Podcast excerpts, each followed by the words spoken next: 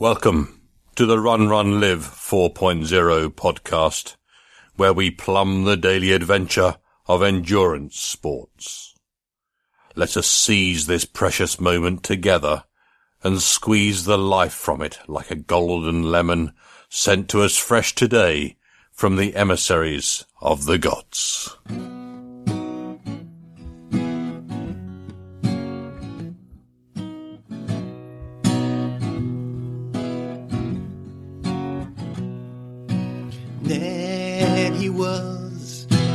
Terribly happy guy. Ned, he ate a moldy pumpkin pie. Then he thought that he just couldn't die. So Ned, he laughed so hard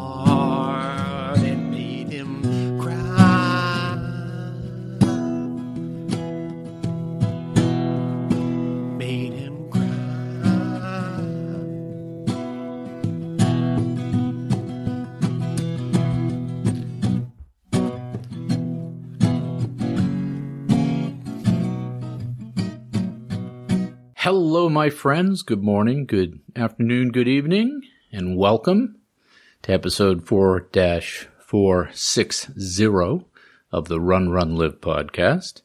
Here we are in July, moving into August of 2021.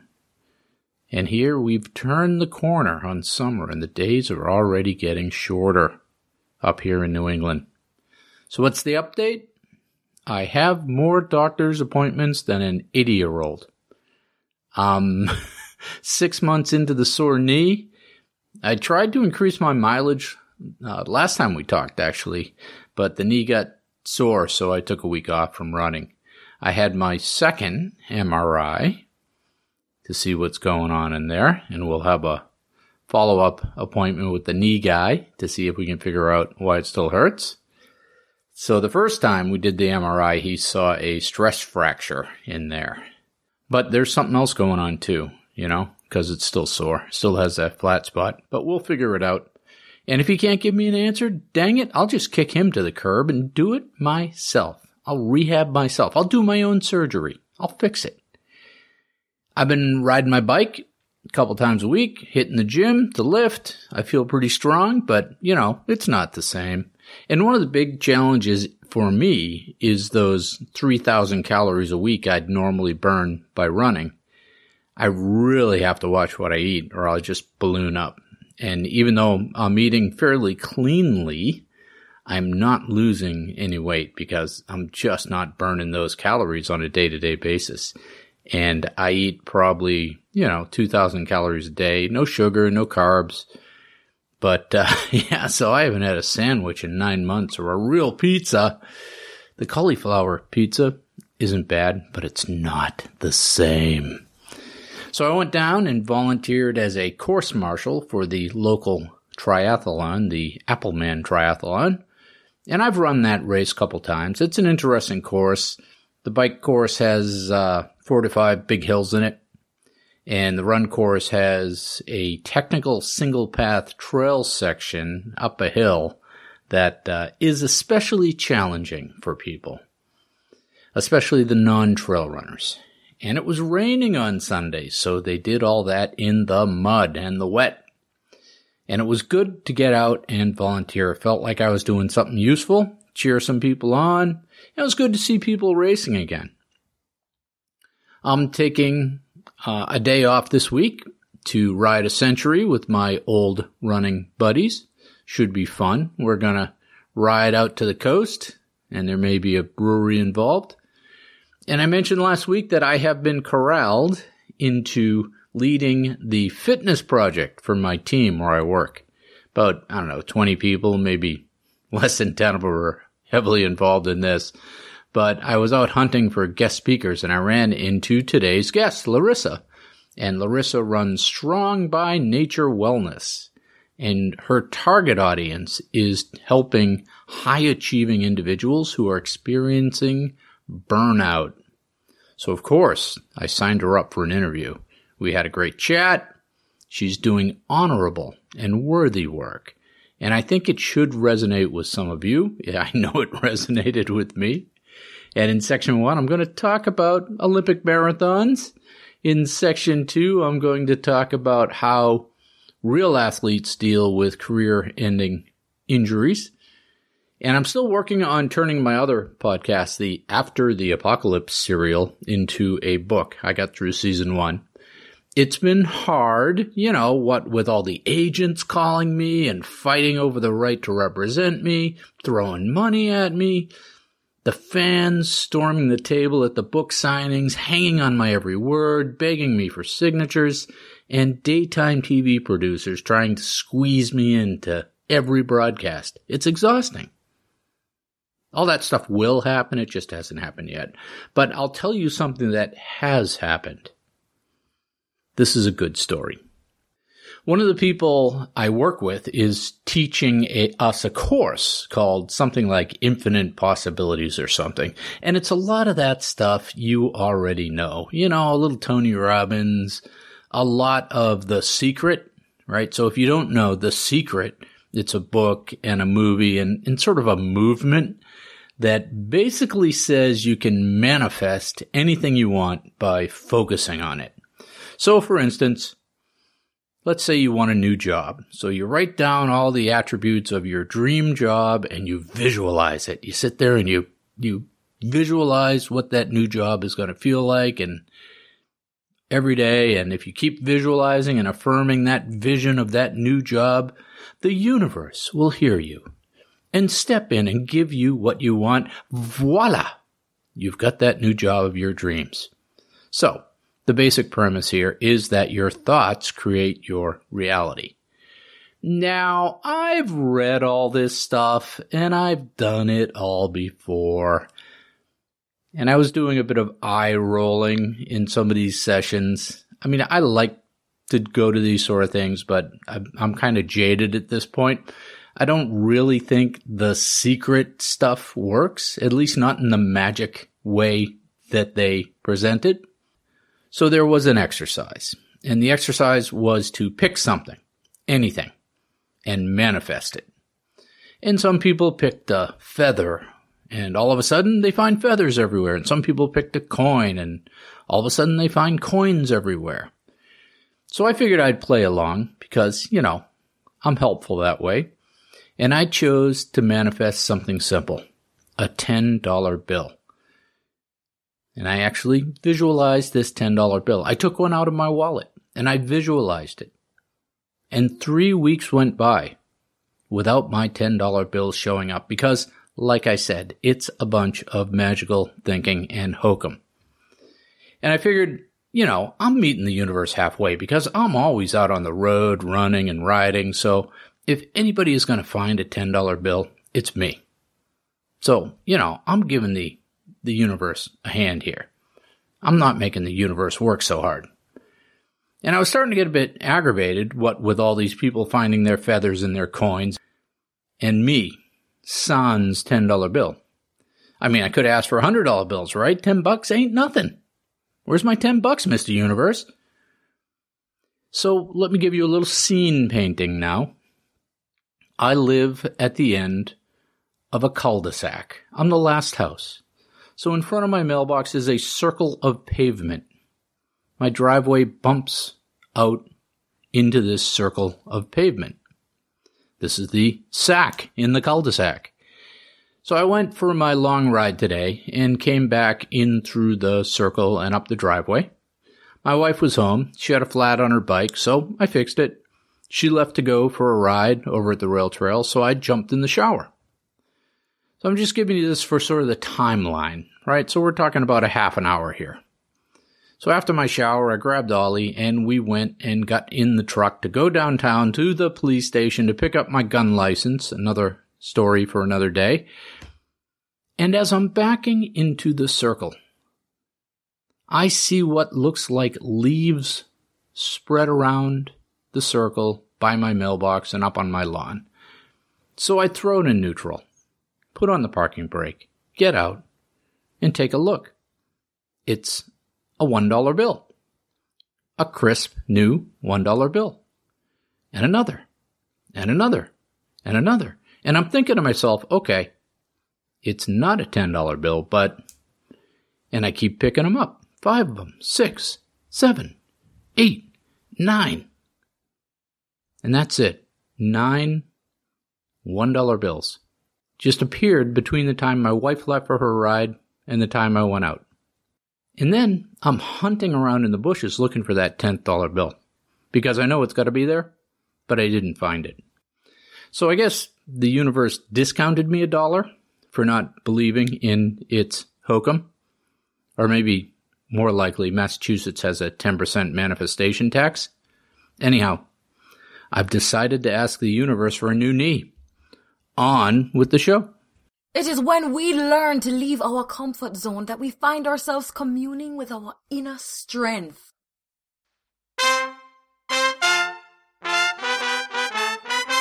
The 2021 Olympic Marathon and some Olympic Marathon thoughts about what's going on.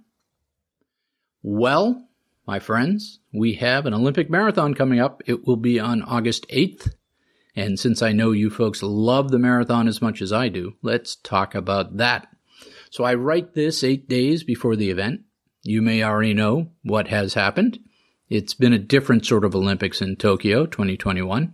There have been lots of COVID related discussions, some doping scandals, some protests, and interestingly enough, a good discussion around mental health. But besides all that, the marathon will close out the track and field events on Sunday the 8th. And there are some special aspects to this year's race. First, the organizers placed the venue 400 miles north of Tokyo to mitigate the summer heat. And this is a good thing because in the history of the Summer Games, many of the marathons have been hot sufferfests for the athletes. And although the heat adds to the drama, I'm going to side with the athletes in this one in appreciation of this moving the race north. They also just announced that there will be no spectators, and I'm not sure how I feel about that. I don't know about you, but I think the athletes get a lot of energy from the fans, from the cheering. And the marathon is a great spectacle, and it always has been. The event was part of the first Olympic Games in 1896 in Athens. It was a 25 ish mile race from Marathon to Athens, similar to the journey of Phidippides to announce the defeat of the Persians. And for the first few marathons, the distance varied. It was between 25, 26 miles. The first one was April 10th, 1896, and a Greek water carrier named Spiridon Louis. He won it in 258.50. And the success of that first Olympic marathon in 1896 inspired a local athletic club in a backwater industrial port named Boston to set up their own version in 1897. Eventually, the distance settled in and was standardized to our 26.2 miles at the London Games in 1908, supposedly to extend the race so the Queen could see it. The ancient Olympics, well, they started way back in the 8th century BC, and that's back before the Romans, way back, and it was part of a religious festival celebrating Zeus. The warring Greek chieftains would put aside their hostility and get together for some naked sprints and wrestling. So, you know, it's a lot like church today. 1904 is what is talked about a lot when people talk about the Olympic marathon, one of the most talked about Olympic games and marathons because it was a total shit show. The International Olympic Committee made the great mistake of letting the Americans host it as part of the St. Louis World Fair and we promptly turned it into a sideshow, like we do. And the winner that year was fed rat poison and brandy to keep him going, and he was carried across the finish line by his trainers. Another runner DNF'd at nine miles uh, into the race, and he got into a car. But then the car broke down a couple miles from the finish, so he figured it would be funny to run the rest away and pretend that he won. Yeah, and in addition, it turns out that the organizers were doing an experiment. They took the hot weather as a good opportunity to test out some theories they had on dehydration. So there wasn't that much water on the course, and it was very hot. Now, these shenanigans led to some rule changes, or more appropriately, some rules, one of which is that you can't physically assist a runner. So you may wonder why officials don't jump in to help that poor bastard that collapses 10 feet shy of the finish line, because if they touch him, he's disqualified.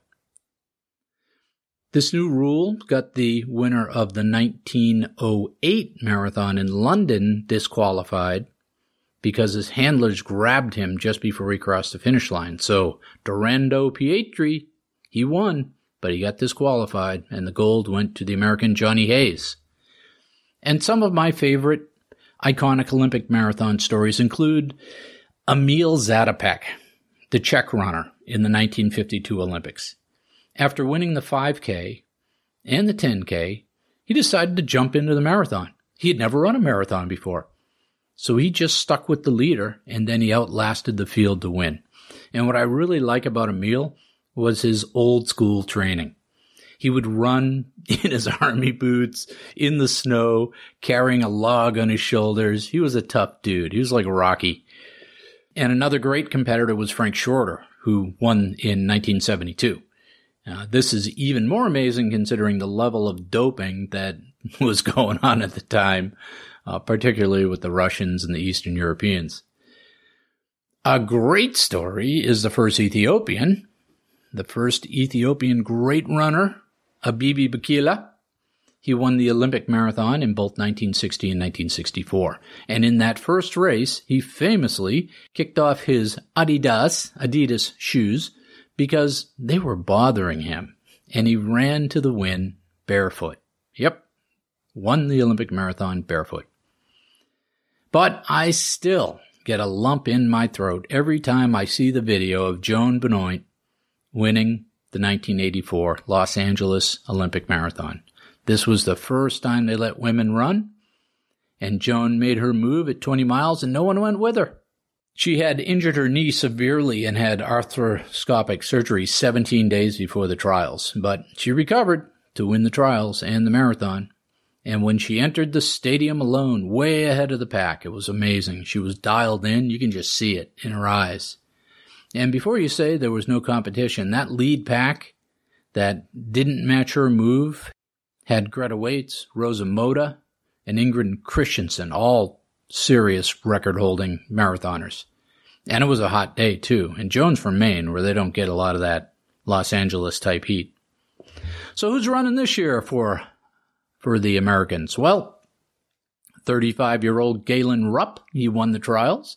He has competed before at the Olympics and got a bronze in Rio. Jake Riley, 32 years old, finished second. He's, he's from the Boulder Track Club and he earlier trained with the Hanson's Distance Project. He's an All American out of Stanford. And rounding out the field is our old friend Abdi Abdirahman. At 44 years old, he's a five times Olympian and the oldest Olympic marathoner from the USA ever.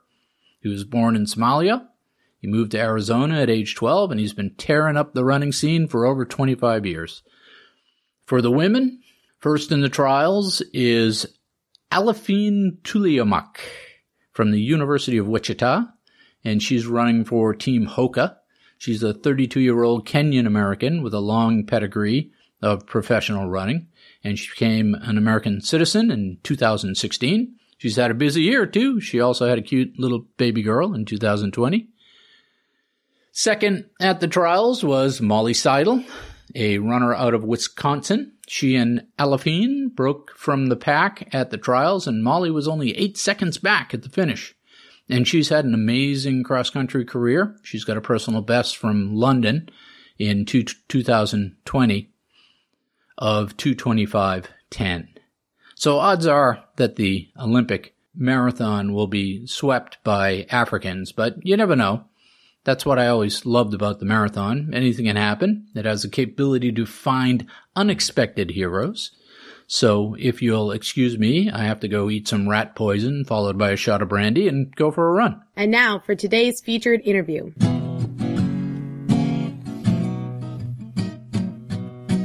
Welcome, Larisa. How are we doing today? I am great. I'm so excited to be here. No one can see you, but I can see you. You're smiling. You're, Thanks. so give us the 200 words on uh, who you are and what you do. Yeah, I am a burnout recovery strategist and a yoga therapist and a 20 year Air Force veteran. And I've been doing this work for 21 years now. I did it most of the time that I was in the military part time, and then now I do it full time. And my company is Strong by Nature, where impact makers finally find peace. So I work with high achievers who want to do amazing work out in the world, and I try to help support them in finding balance in their life so that they can feel peaceful, they can feel good in their life, and that they can make a positive impact in, in the world in whatever capacity it is that's important to them. Yeah. And now that's why I want to talk to you because I think we can all learn something. We're all in need, probably is a better way to put it, of that, uh, how to not be burnt out, especially, like you said, highly successful or highly motivated individuals, which endurance athletes tend to, a lot of them Yeah. fall into that bucket, right? Like, why is Yes. this idiot getting up at five o'clock in the morning to go run 50 miles, right? So self motivated people. And right now, as we're hopefully turning the corner on the pandemic, people are coming out of the work from home. They've had this long hiatus, forced hiatus to reevaluate, to spend time with their families, all this stuff, all these dynamics. And now we're taking another corner and going back to work. Obviously, you're probably seeing a lot of demand for your services, is I guess what I'm saying, because there's a lot of dynamics going on. That's got to really impact people emotionally right now. Yeah, definitely. And unfortunately, most people come to work with me after they have completely burnt out, like ended up in the hospital, ended up on medical leave because they just couldn't do anymore. Because we have people that are, you're talking about highly successful, high achievers, but they're doing that in every single aspect of their life. It's not just that they're doing it at work and they're going to work, making a positive impact, and then they're balanced at home. It's that they're trying to do the best at work. They're trying to do the best with their significant other, with their kids, with their sport. And it's so many things, and they're not taking a break until they're being forced to. So, what are the symptoms of this and why don't people see them? How does it get Yeah. to that point for somebody? Obviously, these are probably smart people, right? Yeah, So, they all how, are. how do they get to this point? Yeah, I think it's because they just keep thinking tomorrow, I'll take a break tomorrow. And it just continues on that cycle of like, I'm just going to do a little bit more. And they're not recognizing how long they've been in that same state of feeling overwhelmed, struggling with perfectionism, people pleasing, right? Because the people that I work with, they're impact makers. They want to make a positive impact in the world. They want to do their best. They want to make other people happy. And I was in the military for 20 years and it's one of the core values is service before self. And so even outside of the military, I work with a lot of people who believe that. It's like, well, if you take care of yourself, then that's selfish. If there's someone else who is in need, if your job needs this task to be done and you say, I'm going to go take a lunch break, then you're lazy. We aren't recognizing all of the little symptoms that are coming up. Like, oh, I start not being able to sleep at night because I'm thinking of all of the stuff that I have to do. I'm not recognizing that I'm snapping at my significant other because I'm just exhausted and burnt out. And then I'm not recognizing that I'm having like digestive issues or that I don't understand why my foot keeps bothering me every time I run. And there's all these little things that are just piling up, but we're ignoring them until oftentimes it's something really bad happens when they're finally like, oh, yeah, I'm not supposed to feel this way. I guess I do actually need help. Yeah, so I'm I'm old enough to remember nervous breakdowns, right? We had this Mhm. thing you could do in the old days where you could say, "Nope, I just had a nervous breakdown." You go in timeout for a couple of months and then come back, right? We we just don't Yeah. allow people to do that. anymore. Yeah. I actually have one of my clients as an executive with an organization, and they've actually had people, I think they have two people out right now on burnout leave, right? They, it just got to be too much, and their doctor was like, you cannot go to work anymore. And they're out on leave. And then it's just a cycle of when one person goes out, then the job still needs to be done. So then the people that are there have to pick up the slack. And it's Yeah. this culture of the high achieving, the perfectionism that we Well, I- have to do all yeah. the things. Yeah, a couple of points there. One of the things I liked what you said when you were talking about how they get to this point, in that there's something inside the head that says, if I drop this, I'm hurting someone else. Yep. So me burning myself to a crisp is actually a worthy sacrifice for these other people or for the organ. Right.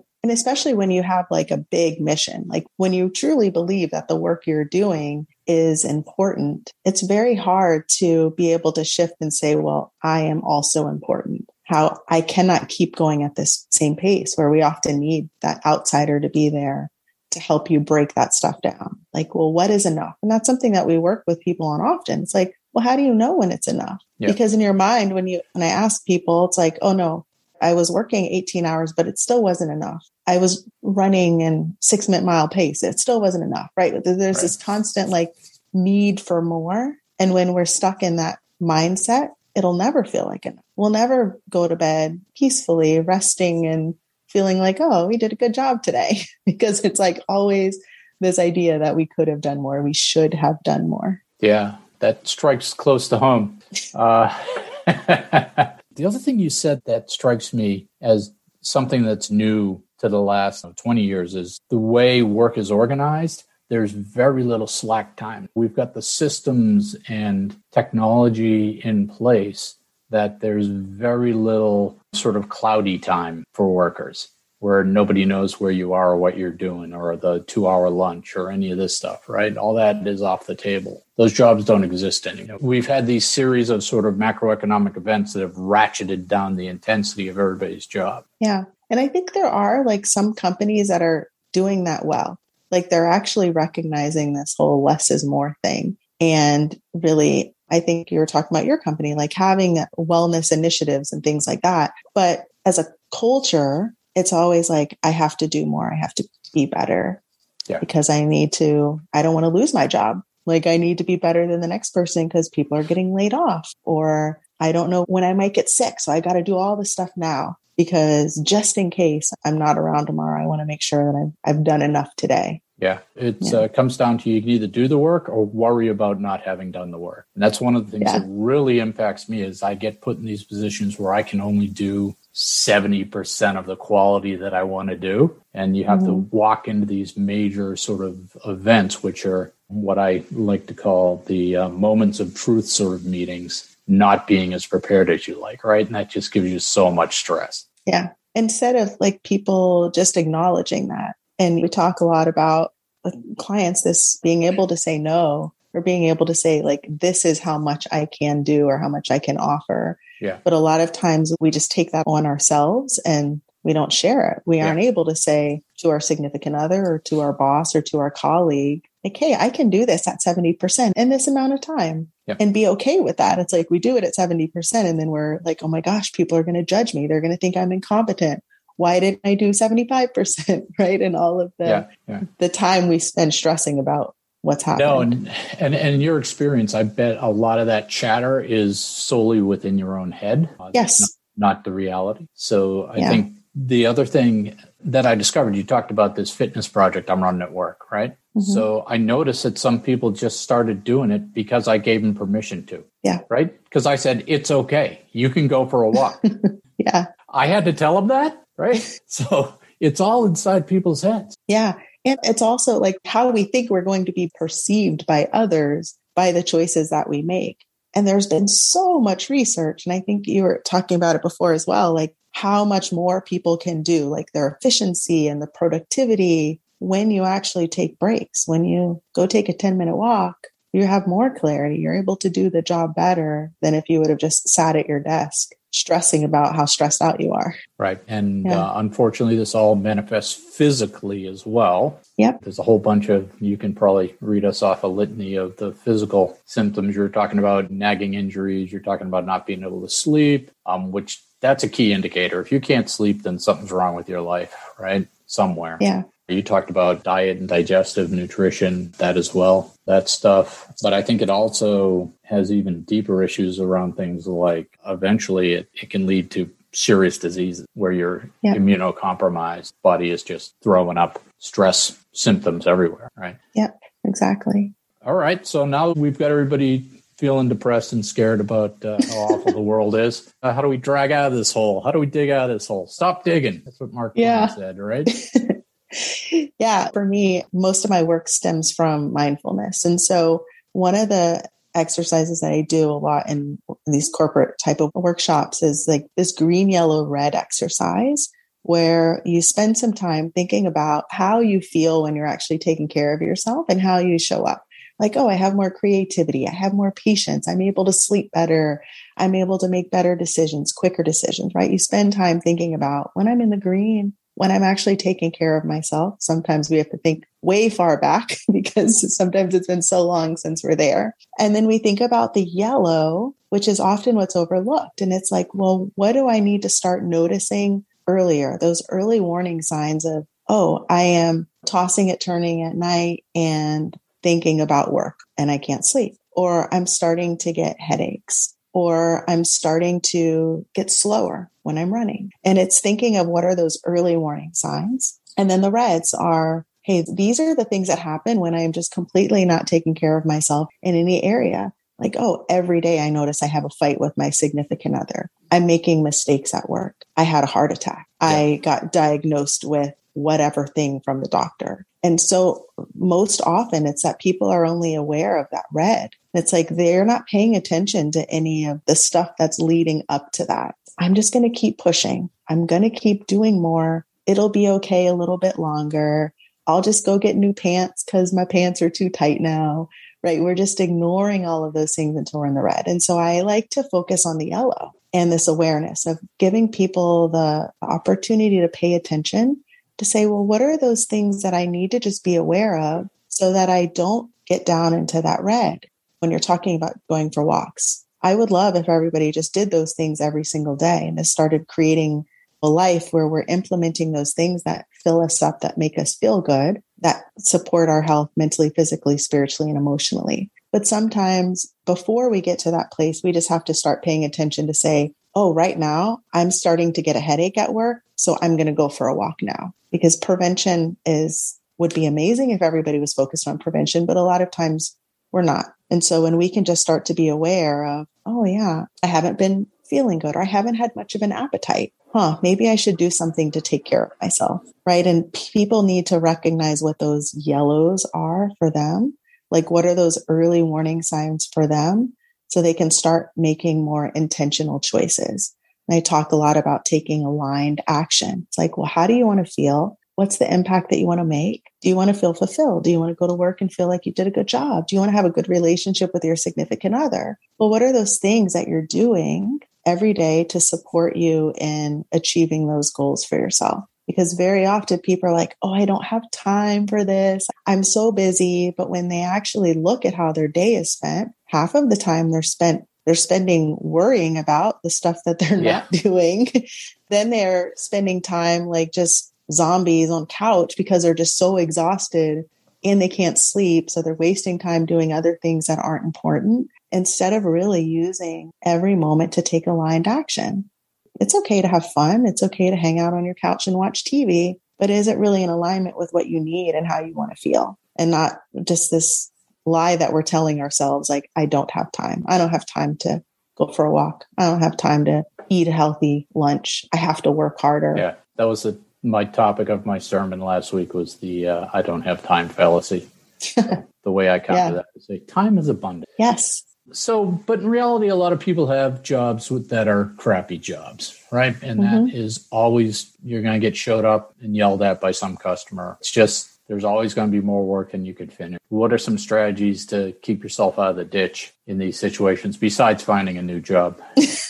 I was about to say I do have some people that come and they end up quitting their job because they realize Yeah. they need to do something that's more fulfilling. But if that's not an option or not something that you want to do, it's again going back to you thinking about what's most important. And having a fulfilling life, maybe your job isn't something that's super exciting to you. Maybe you do have to deal with crappy customers, but how else are you feeling fulfilled? Like maybe you're able to do volunteer work. Maybe you're uh, able to do stuff with your kids or out in the community, but finding Yeah. other ways to support you, but really staying focused on that bigger picture and why are you showing up every day? If it really is just for because it's a steady paycheck, then being grateful that you have a steady paycheck that maybe has really good insurance and maybe you like your coworkers or something and Right. really focusing on why you're there and what's important about you being there. Yep. and not focus just on oh my gosh i hate my customers or i hate my colleagues whatever because Right. a lot of people just get stuck on the negatives. It's like if you're setting the intention to be there make that an intentional choice that you're going to go to work every day and do your best. Make the most out of it and focus on why it's important that you're there. Maybe you just have really good hours and there's no other options for you to be able to see your kids every night. Like whatever it is for you focusing on what's important about that focusing on your why and like Yeah. finding gratitude in those moments instead of just thinking about how bad it sucks Yeah. If you didn't say I was going to say it, that's a mindset challenge, right? You can find good in almost anything. And then if you want to find a new job, you find a new job, right? I mean, everything's abundant. You can find a new job or you can do something else, but you can look at a job and like you say, you could say, these are great people I'm working with. I really like these people, right? Or I am helping these customers, you know, something to Yeah. turn that around. It's a bit of a smokescreen and it's not perfect, but if you repeat it enough, it'll get you through that day. And what I found is that that helps from a company point of view. If you can do that, that helps the effectiveness of the employee. Because if I'm showing up depressed and burnt out, I'm getting about 30% of the productivity, right? yep But if I'm showing up in the green, like you said, right, pumped up and positive, then I'm in Mhm. flow and I'm knocking stuff off, right? yeah So it's a good investment. yeah exactly All right. So, what are some of the tools that you are deploying here with these uh, corporations to help employees around the mindfulness and, and the physical well being? Yeah, a lot of the the tools are um, teaching people simple, small things that they can do, and really starting from this foundation of awareness to be able to pay attention to when they need it. And so, a lot of my clients end up implementing things where they have it as a regular practice. Like, I know every day I need to go for a walk, or I know every day I'm going to take five minutes and, and meditate. Or that they're able to start recognizing, like, well, right now I know I need something. And so we practice different types of tools, whether it's gratitude or breathing or movement, but giving people short, easy things that they can do. I believe in keeping things simple and easy and not like, yes, I teach hour long yoga classes, but it's not necessarily about saying everybody needs to take an hour of yoga every day to feel good. It's all about helping people understand what it is that they need. Because what makes me feel good isn't necessarily the same thing that's going to make you feel good. But I need you to be able to know what it is that that fills you, what it is that drains you, and what are Yeah. those things that are happening in your life where you really need to support your well-being, where you notice that you're not feeling your best. So what are some simple tools that we can practice together so that you know how to use them on your own when you need them? Yeah, Good.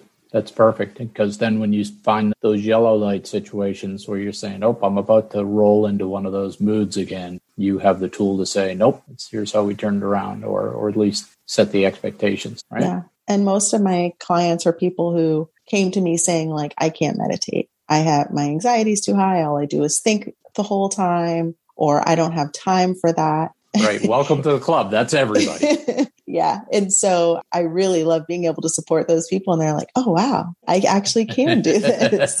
I actually do feel better.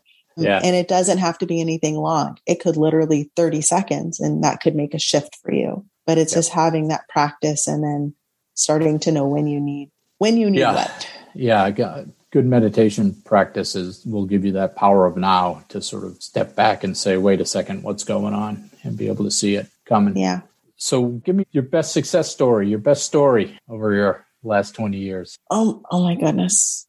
I don't know if this is necessarily fitting for your audience, but for me, I also work with people who are like really far in the red and people who have tried to commit suicide or have had suicidal ideations um, because they were just so burnt out, overwhelmed, struggling, and didn't feel supported. So for me, like that's one of my whys is to support people and not getting to that place, or for people who have been in that place to feel hopeful for the future again and to be able to shift out of that. So there are quite a few people that I've worked with over the years that have been in that place of trying or having suicidal ideations that are now thriving using these practices and then them going out and sharing it with others or using their own gifts to make a positive impact in the world. So for me, it's so rewarding Yeah. to be able to teach people the tools that they need to thrive. There you go. You're literally saving people's lives. So Yeah. there's, there's your why, huh? Yeah. And that All it right. spreads that I believe like I'm supporting you so that you can go and support others. And that we just have this community of supporting one Sure. another. Yep. Yeah. Yep. All right. So how do people find you? Yeah. My website is strongbynaturewellness.com. Strong by And- Nature Wellness, all one word. Strong by Nature Wellness, all one word. And I work with organizations, a lot of nonprofits, tech companies, healthcare, high achievers. And I work with individuals. And then I also work with groups, All right. all awesome. focused on peace and well being. Yeah, we could use more peace and well being in our lives, right? Yeah, can't we all? well, uh, thank you very much for your wisdom today. I appreciate it. Thanks so much, Chris. I'm grateful to be here. Sometimes it takes a third party to tell us what we already know.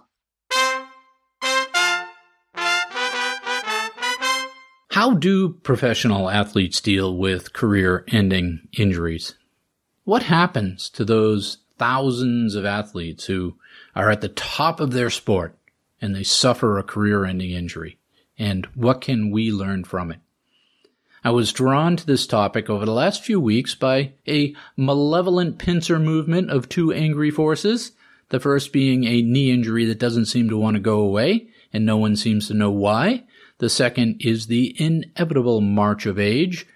When I get these serious sidelining injuries, I have a history of them every five years or so. My head immediately goes to worst case scenarios. My inner demons start asking poor questions. What if this is it? What if I'm done running? How am I going to live without it? And as a side note, I do expect to fully recover from this current setback and go on to do many more adventures, but it is a point of introspection where you can literally step off the treadmill of training and look at how it fits into your life. And so I might use the terms introspection or reassessment. But anyhow, back to the story. I begin to understand how much of my lifestyle is wrapped around those workouts and those big races, and I feel the cold winds of loss ripping through the holes left when these athletic anchors are gone. And one of the questions I had was, what do real athletes do? How does the star high school or college player deal with their entire life trajectory changing suddenly? How do they find their way out of the stinking morass of self-pity and sadness into coping and eventually finding a new purpose? And of course, I found someone else had had this idea and created a support group around it. That group is called sidelinedusa.org. And they have a resources page of insightful articles for helping permanently sidelined athletes find a meaningful way forward. On this page, they have athletes who have gone through this career ending shift. They have these athletes document how they navigated the change in their own words. And there are a good variety of perspectives, different competitive sports, different levels of competition, all brought together by that shared experience where the doctor says, you can't do XYZ. We recommend you not XYZ anymore. And most of these athletes still experience shock and anger and depression and go through the meat grinder stages of loss. But eventually they begin to move forward. And what are some of the strategies? Well, they all said you need someone to talk to. Talk to someone. Athletes are so focused and self-reliant by nature that they don't always have the support systems they need for this kind of transition. It helps to find someone you can trust to talk about it with. And this is probably someone outside of the current support or sport framework. Talk it out means getting those emotions out, not sitting on them and trying to be strong. Secondly, they advise to take a broader perspective when you think about your life. Think about all the other things that you do and love besides this thing. Celebrate your whole life, not just this one aspect. Next is to focus on the future because you can't change the past. Let it go and start working and moving forward. Next is to find some other interest or pursuit that you can pour your energies into. The same things that made you good at your sport can translate into multiple other pursuits. And consider a pursuit that aligns with your sport without direct competition, like coaching. Find ways to help people. By helping others, you'll find reason and purpose. And it's important as an athlete to stay physically active. Finally, you need to have faith. You will find a life just as fulfilling after you make this transition, but you need to have faith that that will happen. You need to believe it'll happen. A consistent theme across these recovery stories is using what your sport taught you to continue success outside of the sport. So what are those things? Think about it. The grit and determination to do hard things in pursuit of a goal. The consistency of showing up every day to work out. The ability to set a big goal, create a plan to get there, and execute on that plan and adapt in the face of daily uncertainties. Those are skills and demonstrated capabilities that apply to any pursuit. And wellness is not just physical. Wellness is mind, body, and spirit. Sometimes we lose this in the simplicity of a hard training cycle. Moving forward through this transition, need to make sure that you have balance in all these areas. The main strategy here is the game's not over. You just are switching playing fields. And one of the best articles I read was by an ex skater, and she had her eyes on the Olympics, but got sidelined by a knee injury. Instead of giving up, she transitioned through the grieving and sadness, but kept her mindset as an athlete and applied that to everything else in her life.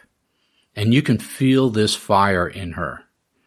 She advises don't deny who you are. You're an athlete. You can't change that. It isn't what you did, it's part of who you were. It should still be part of who you are. You may not be a skater or a runner anymore, but you're still an athlete. You eat like an athlete. You train for life like an athlete. You'll, you still train, but now you train to not suck at life. And I'll quote directly from her now to take this article out. I know that you are scared, lonely, and sad. I want you to know you're going to be okay. You're going to be okay. In fact, you're going to be better than okay. You're going to be amazing. You're going to have a wonderful life. Remember who you are. You are an athlete and a competitor. Never ever lose sight of that. Lean into that and be the champion of your own life. And that was Val Jones, a former competitive figure skater. Okay, now we're going to move you towards the exit, please. Okay, my friends, we have burned out to the end of episode 4 460 of the Run Run Live podcast. That's it, man. I'm done. Like I said in the intro, I've got a century ride on the calendar this week with my buddies. After that, uh, next up is the Bird in Hand Half Marathon in Pennsylvania in September. And I know I can't really run, but these folks are the Galloway crew, so I plan to just tuck in with some of the run walkers and have a stroll. I mean, it's only a half marathon. It ain't nothing. A little bit more concerning is that I'm signed up for the virtual Boston in October. So I guess I'll just do the same thing and walk around a six, seven, eight hour Boston. I mean, look at it this way. It will be an interesting experiment. Can Chris, with zero training and zero mileage, complete a marathon? Place your bets. Then we have to think about the future. And guess what? I'm turning a new age group in 2022. Yeah, extra time for me to qualify. So I've been thinking a lot about starting to believe in myself again and taking on the, the challenge. And maybe I can manifest a new BQ somewhere on my new manifested knee. I'm also thinking about running for zero, uh, the end of prostate cancer, which I usually run for, but I have a friend in my running club who's in in bad shape right now with the prostate cancer, and it's hitting me pretty close to home. So I should do something for him. Makes me mad, sort of, that as a society we find all this other stupid shit to focus on when we could be finding a cure for cancer. But anyhow, on a lighter note, I have an Ollie update for you. Ollie, the crazy collie. I had my evaluation with the new trainer. Yes, this is my third trainer. This outfit is called K9 Training. And I went up and I met the owner, Ramon. And Ramon is like something out of a movie. Yeah, like a movie about the army. Big dude, intense, military, weightlifter. Anyhow, he evaluated Ollie and they decided that Ollie was okay for the semi-private lessons. And one of the tests was Ramon bringing in his dog, a shepherd, and while I'm holding Ollie on the leash, he has his dog walk back and forth and basically do some drills in front of Ollie to see if Ollie freaks out. Ollie did not freak out. Ollie thought it was very entertaining, wanted to join in. And Ramon is, is drilling this dog off leash, right? And giving commands to it in German. And the shepherd is as efficient off leash as a drill sergeant's pride and joy. So yeah, very military. So bottom line, not giving up on Ollie, and I think he's met his match with Ramon. We have had a lot of smoke in the air in New England this week, so maybe it was good I didn't run. Apparently from wildfires in Canada. You could see the smoke in the air. It was hazy. You could smell it. And me, being me, was reminded of a phrase that writers use when describing smoke in the air. They always say the smoke hung like a pall. And I thought about that because that's an interesting word, pall. And I wanted to know what pall meant. And did it have something to do with pallbearers at a funeral or maybe Pall Mall cigarettes? Right? You know, smoke, cigarettes. I can see a connection. But alas, Pall Malls were created in 1899 and they were named after a posh street in London to sell cigarettes to rich people. And that street, it turns out, was named after a game similar to modern croquet in the Middle Ages or the, the Renaissance that they played there. And it was called Pall Mall or some variation of Pall Mall. And that literally means ball mallet in Italian. And one of my favorite authors, Kurt Vonnegut, said of his Pall Malls that they were a classy way to commit suicide, which I think is amusing. And they were originally pronounced Pall Malls in America before we got radio and were taught the correct way to pronounce Pall Mall. But the smoke from a fire being described as a pall hanging over the land is not, nor does it have anything to do with cigarettes. Going back to the fire smoke that hung like a pall, nothing to do with cigarettes. It has to do with death. So that pall, that's the cloth that they drape over a casket. And pall bearers are carrying that. So when our modern writers say the smoke hung like a pall, they are invoking the misery and darkness of death over the land. And on that cheery note, remember, to manifest something good this week. And I'll see you out there. I will. And then he thought that he just couldn't die. So Ned, he laughed so hard it made him cry.